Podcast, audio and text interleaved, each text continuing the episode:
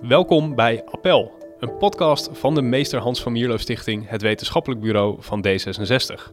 Waarin we de verdieping opzoeken bij actuele politieke onderwerpen. Altijd geïnspireerd door het sociaal-liberale gedachtegoed. Ik ben Koen Brummer en in deze aflevering gaan we het hebben over robots. Ze zijn slimmer dan wij, sterker dan wij en voor je het weet stelen ze onze banen en, misschien nog veel erger, onze autonomie. Het is maar een greep uit de doemscenario's die voorbij komen. Maar wat is waar? Is er nog zoiets als een arbeidsmarkt in de toekomst? En wat is de rol van de overheid om dit alles in goede banen te leiden? Daarover gaan we het vandaag hebben. Bij mij aan een gezellig volle tafel Gu van Rijn, senior onderzoeker bij TNO op het gebied van mens-robot samenwerking en productiviteit op de werkvloer. Benny Mos, wetenschapsjournalist en auteur van het boek Hallo Robot. En Suzanne Dallinga, medewerker van onze Meester Hans van Mierlo Stichting en auteur van het pas verschenen essay Robotisering in Goede Banen. Alle van harte welkom. Benny, om bij jou te beginnen. Je hebt als journalist je uh, uitvoerig bezig gehouden met het onderwerp van robotisering. Veel mensen gesproken. Die angst waar ik het net in het begin even over had, of een onzekerheid over de gevolgen van, van robotisering, uh, herken jij die ook? Ik denk dat er voornamelijk sprake is van onzekerheid. En dat komt omdat veel mensen niet zo'n heel goed idee hebben over wat robots wel en niet goed kunnen. En dat is natuurlijk ook een beetje gevoed door de media, die vaak op een beetje hype-achtige manier uh, praten en schrijven over robots. En ook wel door uh, een, een, een, tijd geleden minister Ascher, die toen uh, vertelde van robots gaan onze banen inpikken. En ja, robots gaan het werk van mensen veranderen. Maar ik denk dat er nog steeds een heleboel taken zijn waarin de mens veel beter is dan de robot. En dat het voornamelijk gaat om de juiste samenwerking te zoeken tussen mens en robot. En wat is, nou, wat is nou een voorbeeld wat je dan wel eens hoort, hè? Waarvan, wat, wat is nou zo'n doemscenario dat je het meest tegenkomt? Je noemde Asher al even. Nou ja, de, de doemscenario's die je het meest hoort, is dat mensen denken dat ze volledig overbodig worden gemaakt door robots. Maar om, om één heel concreet voorbeeld te noemen van iets wat mensen nog steeds beter kunnen dan robots en wat je misschien niet zou verwachten. In de magazijnen van Amazon, die al de producten die wij bestellen verwerken, daar rijden iets van 40.000 robotjes rond die pallets met allerlei producten door zijn magazijn rondrijden van A naar B. Maar aan het eind van de productielijn, wanneer ze zeg maar uh, ingepakt moeten worden, dan staat daar nog steeds een mens van vlees en bloed. Die pakt een product uit zo'n pallet en stopt dat ergens in. En hoe komt dat? We hebben nog steeds geen robot die in staat is om net zo snel te werken en die in staat is om producten van allerlei uh, gewichten, allerlei groottes, allerlei soorten en maten, om dat uh, vast te pakken. Daar wordt aan gewerkt en ongetwijfeld gaat dat binnen vijf tot tien jaar komt dat. Maar nog steeds zijn mensen daar veel sneller en veel intelligenter in. Zodra het niet volledig gestandaardiseerd is, wordt het ingewikkeld. Ja, ja. robots worden beter, maar niet zo snel dan veel mensen denken. Ja. En als we daar nog heel even op doorgaan, hè, voordat ik naar de volgende gasten ga. Want je zegt zelf al binnen vijf tot tien jaar is die ontwikkeling waarschijnlijk wel ingezet dat ook dat soort werk kan worden gedaan. Uh, ben jij dan positief over de hoeveelheid kansen die robotisering brengt? Of zie je eigenlijk vooral uitdagingen? Robotisering moet je volgens mij zien in een historie van automatisering van werk. Dat begon met uh, stoommachines, elektriciteit, computers en robots zijn een logisch gevolg. En bij elke nieuwe technologie heb je kansen en heb je risico's. Maar als ik ze tegen elkaar afweeg, dan zie ik veel meer kansen. Dan denk ik aan het overnemen van saai, uh, gevaarlijk werk. Dan denk ik aan bijvoorbeeld hoe gaan we om met vergrijzing. Binnen een aantal decennia moeten veel minder werkenden moeten gaan zorgen voor veel meer niet-werkenden. Hoe gaan we dat voor elkaar krijgen? Kunnen we voldoende goederen produceren, voldoende diensten? Daar hebben we automatisering voor nodig, daar hebben we robots voor nodig. Um, ik denk ook aan ik ben twee jaar geleden voor mijn boek ben ik bij VDL Netcar in Born geweest, uh, autofabrikant. Daar hebben ze iets van 1200 robots die daar werken. Grappig is trouwens dat hoe, hoe fijner het werk wordt, hoe meer mensen je ziet verschijnen. Maar die fabriek die kan daar alleen maar uh, bestaan dankzij die robots. Als zij die robots niet hadden, was dat werk al lang verdwenen naar Midden- of Oost-Europa of naar Azië. Dus robotisering kan ook gebruikt worden om werk wat we uit hebben besteed aan lage landen om dat wel deels uh, terug te halen. Het is eigenlijk ook een, een, een, een manier om je arbeidsmarkt juist levendig te houden. Ja, ja. ja. daarbij moet ik aantekenen dat we wel goed moet, moeten blijven nadenken over hoe uh, zorgen we voor voldoende opleiding van mensen. Hè? Want dat, dat werk gaat wel veranderen. Helder. Suzanne, uh, jij hebt onlangs een essay gepubliceerd over de effecten van, uh, van robots op de arbeidsmarkt. Wat is volgens jou de grootste uitdaging waar we, waar we in Nederland voor staan? Ja, dan laat ik vooropstellen dat ik het volledig eens ben met Benny als het gaat om nou ja, de kansen die robotisering vooral oplevert. Um, natuurlijk moeten we er niet, niet te licht denken over de risico's die er ook bij bestaan. Hè? Um, ik ben niet van de doemscenario's, maar ik denk wel dat ons nog veel werk te doen staat om iedereen klaar te stomen ook voor een toekomst met, met robots. Uh, de grootste uitdaging is wat mij betreft daarom ook uh, om iedereen daadwerkelijk mee te nemen in die transitie van robotisering. Kijk, ondanks de kansen dat robotisering oplevert, na natuurlijk in, in de maakindustrie, maar ook in de zorg, in het onderwijs, in, in de bouw en noem maar op. Uh, en dat dat ook inderdaad, zoals Benny ook al aangaf, de potentie heeft om een grote productiviteitsstijging teweeg te brengen die we zeker nodig hebben gezien de vergrijzing. Um, uh, is, het niet, is het niet alleen maar een kwestie van, nou, we hebben de techniek en dan komt het allemaal wel, wel goed. Um, ik zie daar wel degelijk uh, uitdagingen liggen voor, voor Nederland. Uh, want op dit moment zie je gewoon dat die, die kansen ongelijkmatig terechtkomen. Voor hoogopgeleiden is het gewoon op, dit moment veel makkelijker om te profiteren van die kansen. Um, dus die, die profiteren gewoon meer en, en makkelijker dan uh, middelbaar en lager opgeleide. En dat wordt nog eens versterkt door een paar andere trends in de samenleving. Je ziet al dat de, bijvoorbeeld de flexibele arbeidsmarkt, dat die met name voor meer onzekerheid zorgt uh, onder lager opgeleide, uh, schijnzelfstandigen.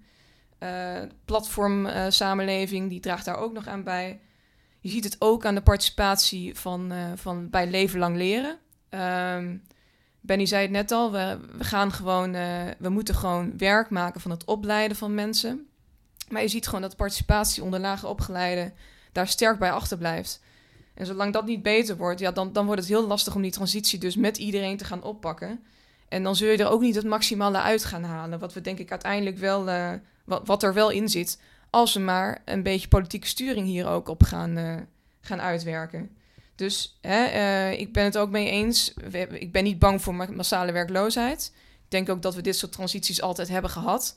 Maar ik denk wel zeker dat we iets, iets nodig hebben om te zorgen dat, dat juist die kwetsbare groepen op de arbeidsmarkt, zoals lager opgeleide, maar ook ouderen, uh, dat we die meenemen in die transitie.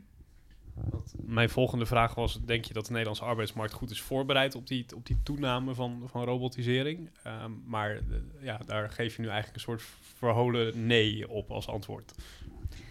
Ja, dat, ik, ik kan bijna niet anders zeggen dan dat we daar nu nog niet voldoende op voorbereid zijn. Uh, ik ben echter wel positief over de mogelijkheden die we daarvoor hebben. Um, ik denk dat de Nederlandse arbeidsmarkt zich heel vaak heeft moeten aanpassen op technologische veranderingen. Uh, hè, als je kijkt naar eind 19e eeuw, begin 20e eeuw, dan was het toch wel, nou ja, sprake van vrij miserabele omstandigheden in vrij veel steden. Uh, veel woningnood, slechte voorzieningen, slechte hygiëne. Uh, mensen moesten uh, veel te lang werken in, in fabrieken. gewoon slechte omstandigheden. Dus in eerste instantie zou je zeggen van ja, ik denk niet dat iedereen nou zo blij was met die industriële revolutie. behalve dan de mensen die er op dat moment veel aan verdienden. Die hele verbetering die kwam pas op het moment dat er nou, bijvoorbeeld veel sociale wetgeving werd ingevoerd het kinderwetje in 1874, de armenwet, de ziektewet, maar ook uh, investeringen in woningbouw, in scholing. Later, ik reken daar ook bijvoorbeeld het elektriciteitsnetwerk bij en uh, investeringen in de aanleg van spoorwegen. Nou, een dergelijke ontwikkeling hebben we volgens mij dus wel vaker um, meegemaakt. Dus het gaat niet vanzelf. Er is wel iets voor nodig om die kansen gelijkmatig te, te verdelen. Um, maar ook nu moeten we daar dus wel weer iets voor gaan doen. Want we redden het niet met de instituties zoals die er nu zijn, met de wetgeving zoals die er nu ligt. Uh, en, en dus kom je dan snel weer terug op de scholing. En op de manier waarop we nu bijvoorbeeld het onderwijs hebben ingericht en de aansluiting van uh, onderwijs en arbeidsmarkt. Um, ja, dan moet je je dus afvragen van, ja, is onze samenleving wel ingericht op robotisering? En het antwoord is, wat mij betreft, niet. Want uh, robotisering is nu weinig geïntegreerd in het onderwijs. We hebben geen uh, vaste vakken of uh, leerlijnen in het onderwijs waarbij kinderen van jongs af aan leren met robots om te gaan of leren wat überhaupt vraagstukken achter robots zijn, dus ook de ethische vraagstukken bijvoorbeeld. Eh, wat, wat willen wij dat robots doen? Eh, vind je dat een robot een persoon is, bijvoorbeeld? Dat soort vragen. Eh, we laten ook, vind ik, mensen die bijvoorbeeld werkzoekend zijn... of die, een baan zijn, wel zijn verloren als gevolg van automatisering... die laten we best wel veel aan hun lot over. We hebben niet zo'n hele activerende WW als je daarnaar kijkt... En ik denk dat we veel meer bijvoorbeeld kunnen investeren ook in fundamenteel onderzoek. Dus dat je meer, veel meer vooruit kijkt ook naar hè, de, de innovatie die we nodig hebben, ook voor de toekomst in Nederland. Dus ik denk dat er nog een hoop te doen valt. Uh, Gu, uh, je houdt je bij TNO bezig met onderzoek naar uh, robottechnologie op de werkvloer. Hè? Suzanne noemde, ja, noemde de arbeidsmarkt al. je kijkt ook vooral naar de maakindustrie. Waar moeten we dan aan denken? Want Benny had het al over die grote magazijnen van Amazon. Maar wat zijn nou toepassingen waar, waar jij in je werk, uh, die jij veel tegenkomt? Ja, klopt. Uh, Benny gaf het al aan. In, in, in Nederland uh, zijn we goed in, in, het, in het produceren van hele gevarieerde producten. Flexibel produceren, geen grote series, maar echt kleine series met heel veel varianten. Ja, dat vraagt gewoon om, om, om robotisering, maar niet volledige robotisering. Want, want ja, mensen zijn nog steeds goed in die variatie. Dus je ziet altijd een mix aan machines, robot en mensen. En die moeten goed met elkaar samenwerken. Dus ik zie eigenlijk niet volledige automatisering in de maakindustrie, maar eigenlijk een mix aan machines, robots en mensen. En de crux zit hem in een technologie zo te ontwerpen dat mensen er goed mee kunnen omgaan. Dat noemen we mensgerichte technologie. Dus technologie die mensen ondersteunen in hun werk. Dat kunnen zijn cobots, uh, dat zijn echt collaborative robots, dus waar waarmee je in één werkplek samenwerkt. Maar dat kunnen ook digitale middelen zijn, zoals augmented reality, die je ondersteunen met behulp van werkinstructies. Allerlei voorbeelden die je nu ziet komen om mensen te ondersteunen in het werk. Je ziet niet alleen dat, dat de producten variëren, maar ook dat de mensen, dat gaf jij al aan, Suzanne, uh, variëren. Kunnen mensen met afstand tot de arbeidsmarkt zijn, het kunnen hoogopgeleide zijn, ervaren, onervaren, allerlei achtergronden. Dus de uitdaging is om die technologie, daarom noemen we het mensgerichte technologie, zo te ontwerpen dat die geschikt is voor en de taak, dus dat die echt ondersteunt in het werk, maar ook geschikt is voor de doelgroep. Dus afgestemd eigenlijk op de gebruiker die, uh, die het gebruikt in het werk. Dus met digitale werkinstructies, dat je weet het is een onervaren persoon, dus je moet meer werkinstructies geven. Of het is een ervaren persoon die alleen wat baat heeft met wat kritische punten om te checken, bijvoorbeeld in onderhoud of in assemblage. Dus je zou nu eigenlijk zeggen, ik, ik noemde in het begin even die autonomie, hè, die we dan uh, volgens de doemscenario's kwijtraken. Maar dit zijn eigenlijk dingen die autonomie zouden kunnen vergroten. Hè, een onervaren iemand kan toch zelfstandig ja. of min of meer zelfstandig werken. Ja, ik zie, daar, ik zie behalve onzekerheid, kan ik echt beamen wat, wat, wat Benny aangeeft, maar ik zie ook echt kansen voor de technologie als die maar goed wordt ingezet om mensen met een afstand tot de arbeidsmarkt of mensen die onervaren zijn, uh, ook ja, complexer werk te kunnen laten doen. Dat zie je ook in, in voorbeelden in de bedrijven waar ik aan de slag ben. Dus dat mensen met ja, onervaren of minder skills toch complexer werk kunnen doen.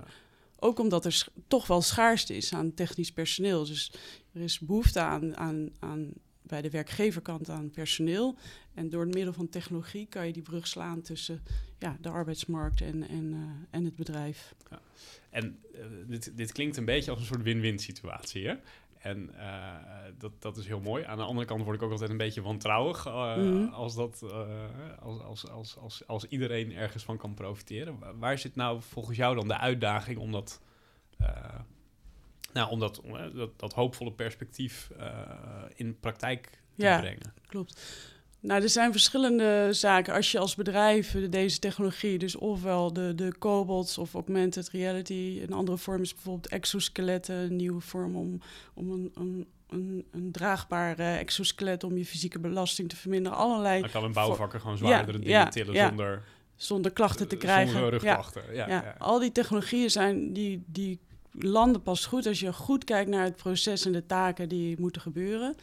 Um, ondersteunt het dus echt de, de, de medewerker in zijn taak. Uh, wat moet er gebeuren? Maar ook als je goed kijkt naar de gebruiker, dus de medewerker. Wat is de achtergrond? Uh, is het iemand met beperkingen die extra werkinstructie nodig heeft? Um, wat je ziet bijvoorbeeld bij automatisering en wat belangrijk is, wat we net over hadden over Amazon, is dat er heel goed gekeken wordt naar de taakverdeling tussen mens en robot. Als je kijkt wat is de robot goed in, in repeterend werk, waar is de mens goed is meer ja, uh, heel flexibel werk of wat complexer werk. En die balans moet goed zijn. Het moet niet zo zijn dat, uh, dat 90% wordt gedaan door de robot en 10% een resttaak waar mensen continu hetzelfde werk doen. Dat is belangrijk om, om bij de taakanalyse en taakverdeling uh, naar te kijken. Ja. Ik zie nu Benny, we hebben een microfoon te weinig. Ik zie nu Benny een, een, een ah, ik, ik, heb een, aardig voorbeeld doen op jouw microfoon. Ik, ja, dus, uh, aardig voorbeeld dat aansluit op wat Gu net vertelt. Uh, we horen vaak van robots nemen de banen van mensen over. In 2014 heeft Toyota, de grote Japanse autofabrikant, die heeft in hun productielijn een aantal robots vervangen door mensen. En dat kwam omdat ze erachter kwamen dat ze eigenlijk te veel gerobotiseerd hadden. Waardoor ze te weinig mensen hadden die het productieproces eigenlijk van A tot Z begrepen. En die konden nadenken van oké, maar wat kunnen we nou beter doen? Dus het analyseren van je taak en het nadenken van hoe kunnen we dat nou beter doen. Dat bleek zo belangrijk te zijn dat ze weer een aantal goed opgeleide mensen in die productielijn hebben gezet om robots te vervangen. Ja, ja, ja. En wat ik wel interessant vind aan jullie beide verhalen, is dat uh, Amazon is voorbijgekomen, Toyota nu, dat zijn natuurlijk hele grote uh, internationale bedrijven. Um, en dat is misschien ook een beetje een, een, politieke of een principiële vraag. Is dat de plek waar dit soort afwegingen ook gemaakt moeten worden? Natuurlijk wel over wat is een slim productieproces, maar ik kan me voorstellen dat er ook heel veel sociale vragen aan dat soort kwesties zitten. Nou, allereerst is het wel zo, in de maakindustrie heb je ook heel veel midden, bedrijven, middelgrote bedrijven, middelgrote ondernemingen die hier ook mee bezig zijn. Een voorbeeld is Thomas Regoe in uh, Maastricht. Die maken producten, die hebben echt voor gekozen om hier in Nederland te produceren. Maar dat betekent wel dat ze flexibel uh, kleine series moeten kunnen draaien. En zij hebben te maken met een vrij complexe assemblagehandeling. En nu een aantal ervaren mensen die binnenkort met pensioen gaan. En hebben echt uh, die projectietechnologie waar stapsgewijs mensen worden geïnstrueerd voor het, voor het monteren van gereedschappen. Die hebben ze nu benut om ook mensen ja, met minder ervaring en, en minder skills in te zetten in hun productieproces. Dus de inleertijd wordt verkort, de begeleidingstijd en de flexibiliteit voor die bedrijven worden vergroot. Dus je ziet wel ook bij, bij kleinere ondernemingen dat het begint te komen. En dat wordt ook mogelijk gemaakt omdat in de afgelopen 10, 15 jaar... Die vroeger waren robots ontzettend zwaar, ontzettend duur... moesten achter hekken staan, onveilig. En de afgelopen 10, 15 jaar zijn er veel lichtere, veiligere, flexibelere robots gekomen... waar je gewoon zij aan zij mee kunt samenwerken. En de kosten daarvan, volgens mij begint dat bij iets van 30.000 euro. Dus dat is ook, wordt dat voor een midden- en klein bedrijf wordt dat betaalbaar. En dan ga je kijken in je productielijn of logistieke lijn... van wat zijn nou de taken die je makkelijk kunt automatiseren aan de robot kunt geven. Wat, uh, wat laat je aan de mens over? En als je taak de volgende dag een beetje verandert in je productielijn, dan kun je die robot ook relatief makkelijk weer herprogrammeren. Via een tablet kan gewoon een medewerker die robot zeg maar herprogrammeren. En dat is een belangrijke ontwikkeling, waardoor ook midden- en kleinbedrijf uh, langzamerhand aan die robot gaat, uh, gaat komen. Je zag eerst een soort democratisering van de PC en nu krijg je een soort... Ja, precies. dat de robot ja. toegankelijk, ja. Uh, toegankelijk En de volgende stap wordt dat die robot, dat we daar ook makkelijker mee kunnen communiceren in onze eigen mensentaal. Ja. Suzanne? Ja, waar ik een beetje door werd getriggerd toen het net ging inderdaad over uh, kleine bedrijven, uh, is dat ik de afgelopen twee jaar, toen ik een beetje bezig was met onderzoek voor dit essay dat ik uh, net heb uitgebracht, kwam ik erachter dat er zoiets bestaat als uh, bedrijfsvakscholen. En dat dat mede ook door het TNO is geïnitieerd. Uh, dus Gu kan mij daarover aanvullen. Um, maar dat um, een bedrijfsvakschool is dus een soort uh, leerwerkomgeving... waar zowel de, de leeromgeving van studenten wordt gecombineerd... met de, ja, een soort van leerwerkomgeving van kleine bedrijven die daar omheen zitten. Dus dat kan in één gebouw komen... En dan kunnen dus uh, bedrijven, kleinere bedrijven, die misschien zelf niet meteen de investering zouden kunnen maken voor allerlei soorten technologie, kunnen eigenlijk daarin delen en die kunnen meteen gebruik maken van die technologie.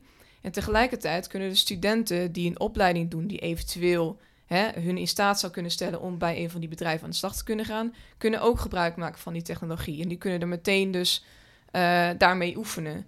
Dus je hebt dus ook veel minder een kloof tussen. Uh, nou ja, onderwijs en arbeidsmarkt. Want je leert meteen wat je ook, wat ook in het bedrijf waar je eventueel zou kunnen gaan werken, wordt toegepast. Uh, en andersom betekent dat ook dat werknemers van die kleinere bedrijven ook uh, meteen gebruik kunnen maken van de nieuwste technologie. Dus ik vond dat een hele mooie eh, ja, nieuwe mogelijkheid eigenlijk. En een hele nieuwe manier ook van het combineren van leren en werken. Ja, klopt. Er zijn allerlei initiatieven in de maakindustrie. Zie je, die zie je het programma Smart Industrie, is misschien bekend uh, uh, in Nederland, waar, waar binnen allerlei field labs worden opgetuigd. En in field labs inderdaad uh, zie je behalve kennisinstellingen, bedrijven, onderwijsinstellingen samenkomen en werken aan nieuwe innovaties. Dus dat is een goede stap voorwaarts. En, en wat ik vooral zie is wat nog nodig is om dit verder op te schalen, deze technologieën. Dus cobalt, uh, augmented reality, allerlei andere technologieën, is inderdaad best practices die je dan ziet in die field labs. Maar toch ook wel verdere ontwikkeling. Uh, het kan altijd nog beter, gebruiksvriendelijker. Je ziet nu vaak dat dat toch nog wat programmeertijd kost. Wat verder nodig is, is ook nieuwe kennis naar effecten ook op langer termijn. Als TNO doen we verschillende evaluaties in bedrijven en in het lab. Dan zie je dat de effecten op productiviteit, op flexibiliteit, maar ook op inzetbaarheid van mensen toeneemt. Maar wat, wat betekent dit op langere termijn? Wordt die technologie dan nog steeds gebruikt? Wat doet dat met mensen? Wat doet het met productiviteit op lange tijd? Dus nieuwe kennis is, is ook nodig. Dus de field labs zijn eigenlijk een goede middel voor zowel demonstratie, onderwijs, maar ook onderzoek. En want Suzanne, in jouw essay ging het ook al over uh, dat, die, dat die matching van vraag en aanbod op de arbeidsmarkt nu uh, eigenlijk vooral problemen oplevert. Uh, heeft dit ook, zijn die field labs daar ook een soort oplossing voor, of hoe moet ik dat zien?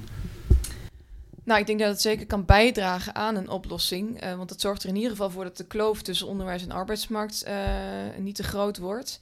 Uh, je wilt niet dat, dat, dat iemand iets leert wat vervolgens over vijf jaar alweer outdated is. Of in ieder geval hè, tegen de tijd dat hij op de arbeidsmarkt komt, dat het dan weer een gedateerde techniek is.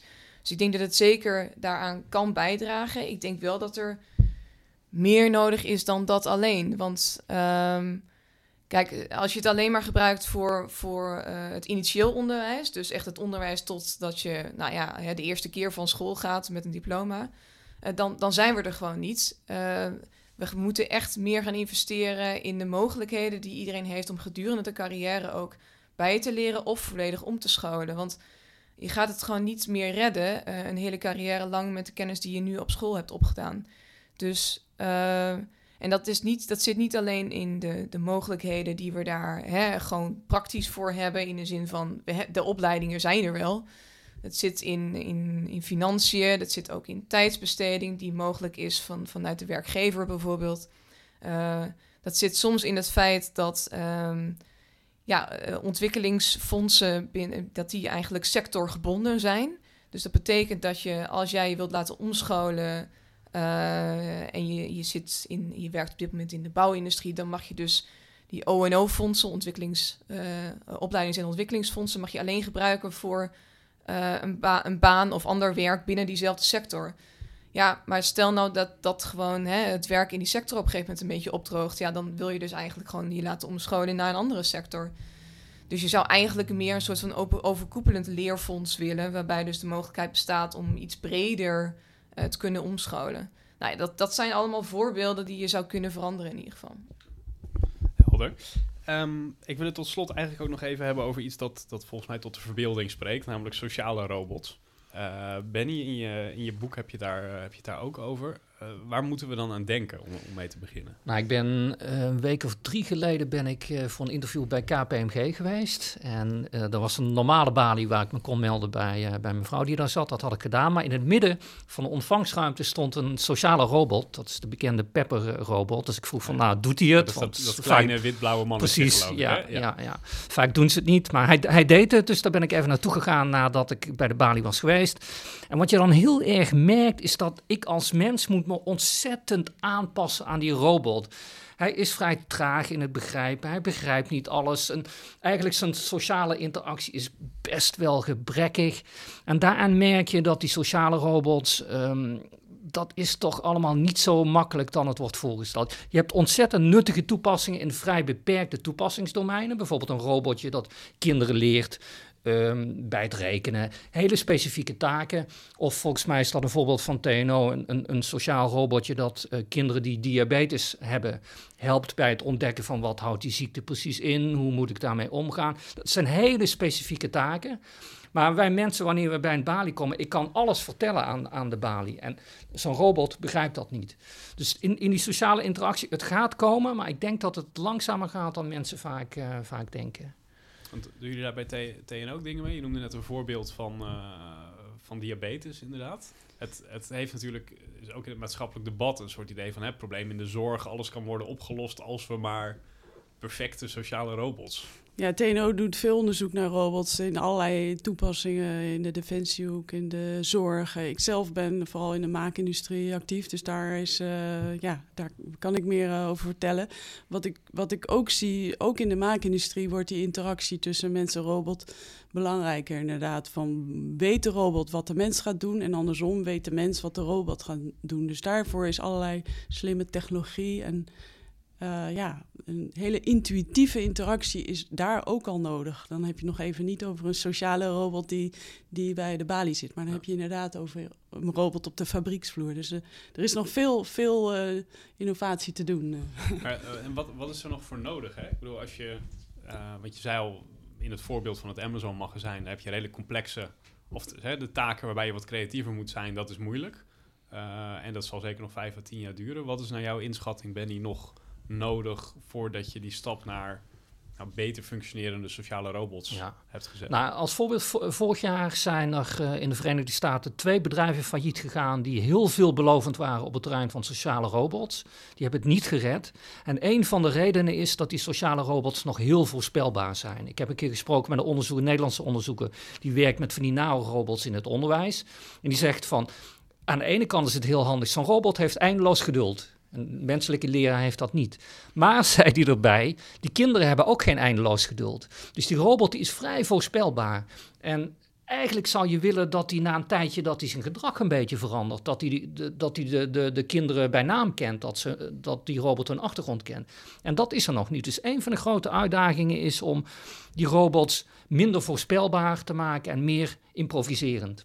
Lerend vermogen of ja, dergelijks. Ja, dat is trouwens, eh, eh, als ik één allerbelangrijkste uh, drijvende kracht van de robotica op dit moment mag noemen, dan is dat kunstmatige intelligentie. Omdat we al decennia lang in de robotica werken aan de mechanica. Maar de echte grote stappen zijn de afgelopen jaren gezet in het lerend vermogen van robots. En dat zul je op allerlei terreinen zul je dat terug gaan zien. Ja. ja, wat ik ook wel interessant vind, juist in het geval van sociale robots, is dat daarbij als volgens mij heel uh, specifiek aan de orde komt dat het juist om die die wisselwerking uh, tussen mens en robot gaat. Hè? Jullie noemden het ook al, het intuïtief samenwerken met, met robots. Ik denk dat sociale robots uh, als geen ander aangeven dat um, robots heel erg multidisciplinair ook uiteindelijk gaan zijn. En dat je dus ook je moet voorbereiden op de toekomst. We weten niet hoe dat eruit gaat zien misschien, maar ik kan me wel voorstellen dat het heel belangrijk gaat zijn dat ieder mens goed leert omgaan ook met uh, bepaalde vormen van robots daarom, in, in wat voor uh, discipline dan ook maar, weet je, in het, in het dagelijks leven, in je werk, maakt me niet uit. Uh, en, en, daarvoor lijkt het me volgens mij heel belangrijk dat je het ook vanaf het begin af aan, dus van jongs af aan, ook een beetje daarmee leert omgaan. En dat we dus ook in het onderwijs daar rekening mee houden. Ja. Dat betekent natuurlijk ook dat bijvoorbeeld docenten daar ook een beetje mee moeten kunnen omgaan. Dus dat daar ook wel weer wat extra uh, kennis voor nodig is. Maar ik denk wel dat daar wel uh, een van de sleutels zit voor een, uh, een, een, inclusieve toekomst met robots. Ja, en ik, ik, ik denk, we hebben nu heel veel gehad over robots, zeg maar in, in industrie, grote industrie, maakindustrie. Maar wat je ziet is dat er allerlei soorten robots zijn. Dan denk ik aan vliegende robots, drones, onderwaterrobots, die op plekken kunnen komen waar mensen helemaal niet kunnen komen, die inspectiewerkzaamheden kunnen verrichten voor een haven uh, vanuit de lucht. taken die voorheen helemaal niet mogelijk waren. Uh, twee jaar geleden was ik ook op de Rotterdamse Maasvlakte. Daar heb je van die hele grote silo's gevuld met olie. Gigantisch groot. Het schoonmaken daarvan is ontzettend vervelend werk. De mensen die dat voorheen schoonmaakten, die, die waren toen bezig met techniek onder de knie te krijgen. om die silo's te inspecteren met drones. Nou, dat vind ik een fantastische verandering. Weet je, die mensen doen nog steeds heel nuttig werk, maar niet meer dat hele smerige werk van vroeger. Maar worden opgeleid om met zo'n drone ehm, op een slimme manier die tanks te inspecteren. Heel, mooi. Ter afsluiting voor jullie alle drie eh, eh, een, soort, eh, een soort alomvattende slotvraag. Het vertrouwen dat we onze autonomie behouden, dat, dat is misschien wel, wel gevestigd nu. Maar wat is volgens jullie nou de meest kansrijke toepassing van robot, robottechnologie op dit moment, of, of in potentie, en waarom? Laten we zo het rondje maken. Dus beginnen bij Benny en dan... Nou, ik, zou eigenlijk twee ideeën voor de toekomst ehm, eh, willen noemen. Het eerste is dat we volgens mij een soort emancipatie van een robot gaan zien. In de zin dat we een explosie krijgen aan, aan verschillende robotsoorten. Ik had het net al over die andere toepassingen: robots in de lucht, robots eh, eh, onder water. Ik denk dat we gespecialiseerde robotische intelligentie gaan ontwikkelen voor gespecialiseerde toepassingen. En we moeten af van dat idee van een mannetje of een vrouwtje met twee armen en twee benen. Nee, we krijgen allemaal, we krijgen robots die, die één arm hebben, twee armen hebben, die er slangachtig uitzien. Die kunnen vliegen als een vogel, die eh, kunnen vliegen als een vliegtuig. Dus je, een enorme diversiteit aan robotsoorten, dat is het eerste idee. En het tweede is dat we een versmelting gaan zien tussen robotica, internet, internet der dingen en big data. En om één voorbeeld te noemen, in de toekomst hebben we waarschijnlijk zelfrijdende taxis die gevoed worden met data vanuit een internet, die gewoon weten waar het in een bepaalde stad druk is, waar in een bepaalde stad zo- zo'n zelfrijdende taxi moet komen voorrijden. Dus eh, we krijgen een enorme koppeling tussen de digitale eh, eh, werkelijkheid van nu en de analoge werkelijkheid met een fysieke robot. interessant, mooi. Ja, ik, ik, eh, ik kan bij aansluiten bij Benny, maar ik zie ook kansen dichter bij huis en al, al, al sneller. Ehm, ik, ik zie kansen bijvoorbeeld voor dat augmented reality, dus voor projectietechnologie, waarin ik toch zie dat mensen eh, van de onderkant van de arbeidsmarkt, die, die langs de kant staan, al, al snel aan het werk kunnen. En bij een werkgever die staat te springen op om mensen. Dus daar zie ik echt kansen. Daar zou ik eh, me voor hard willen maken. Mooi. Suzanne? Ja, ehm, nou laat ik het. het, nou, ik weet niet of het het meest kansrijke is, maar wat ik wel het meest interessant vind om te volgen zijn de ontwikkelingen die gaande zijn op het gebied van de zorg. En allerlei soorten robots die daar nu in worden hè, getest, maar ook al gebruikt. Ehm, en dan, dan gaat het niet alleen om operatierobots, wat op zich ook al heel erg interessant is. Eh, dus robots die bijvoorbeeld voor, voor kijkoperaties worden gebruikt, waardoor dus chirurgen nauwkeuriger kunnen werken. Ehm, eh, maar ook bijvoorbeeld minder schade hoeven aan te brengen aan, eh, aan het lichaam van, van degene die geopereerd wordt. Maar daarnaast denk ik ook heel erg aan allerlei vormen van robots die bijvoorbeeld voor mensen met dementie een hele grote betekenis kunnen geven. Ehm, ik zag gisteren een voorbeeld van een, een soort robot in de vorm van een plantje. Eh, die dan bij mensen thuis staat en die constant aangeeft eigenlijk wat het volgende punt op de agenda is. Dus die aangeeft van, eh, nou, misschien is het een goed idee als, als u zometeen eh een broodje neemt. Of u heeft dit en dit nog niet gedaan vandaag. Dat, ja, persoon, ik vind dat heel interessant om te zien dat je dus op een soort, op een prettige manier toch, als we toch bezig zijn met dat mensen wel veel thuis moeten blijven wonen en dat we eh, ja, niet iedereen meteen naar een verpleeghuis kunnen of moeten brengen. Maar dat het ook weer aan de andere kant mantelzorgers kan ontlasten. Eh, dat je dus met behulp van robots dit soort, of via deze weg het leven eigenlijk van mensen toch nog een beetje beter kunt maken. Mooi. Zo'n plantje kan ik ook wel eh, gebruiken in mijn dagelijks leven, denk ik. Ja, heel fijn. Ehm, ik dank jullie hartelijk voor dit eh, heel erg interessante gesprek over een, eh, een toekomst die eh, misschien niet eens zo heel ver weg is. Eh, Benny Mos, wetenschapsjournalist, Gu van Rijn, TNO en Suzanne Dallinga van Mierlo Stichting. Dank jullie wel. Graag gedaan. Graag gedaan. En daarmee zijn we aan het eind gekomen van deze aflevering van Appel. Bedankt voor het luisteren. Heb je vragen, opmerkingen of wil je gewoon graag met ons in contact komen? Ga dan naar onze website van mierlostichting.nl, stuur een mail of gewoon een berichtje via Facebook of Twitter.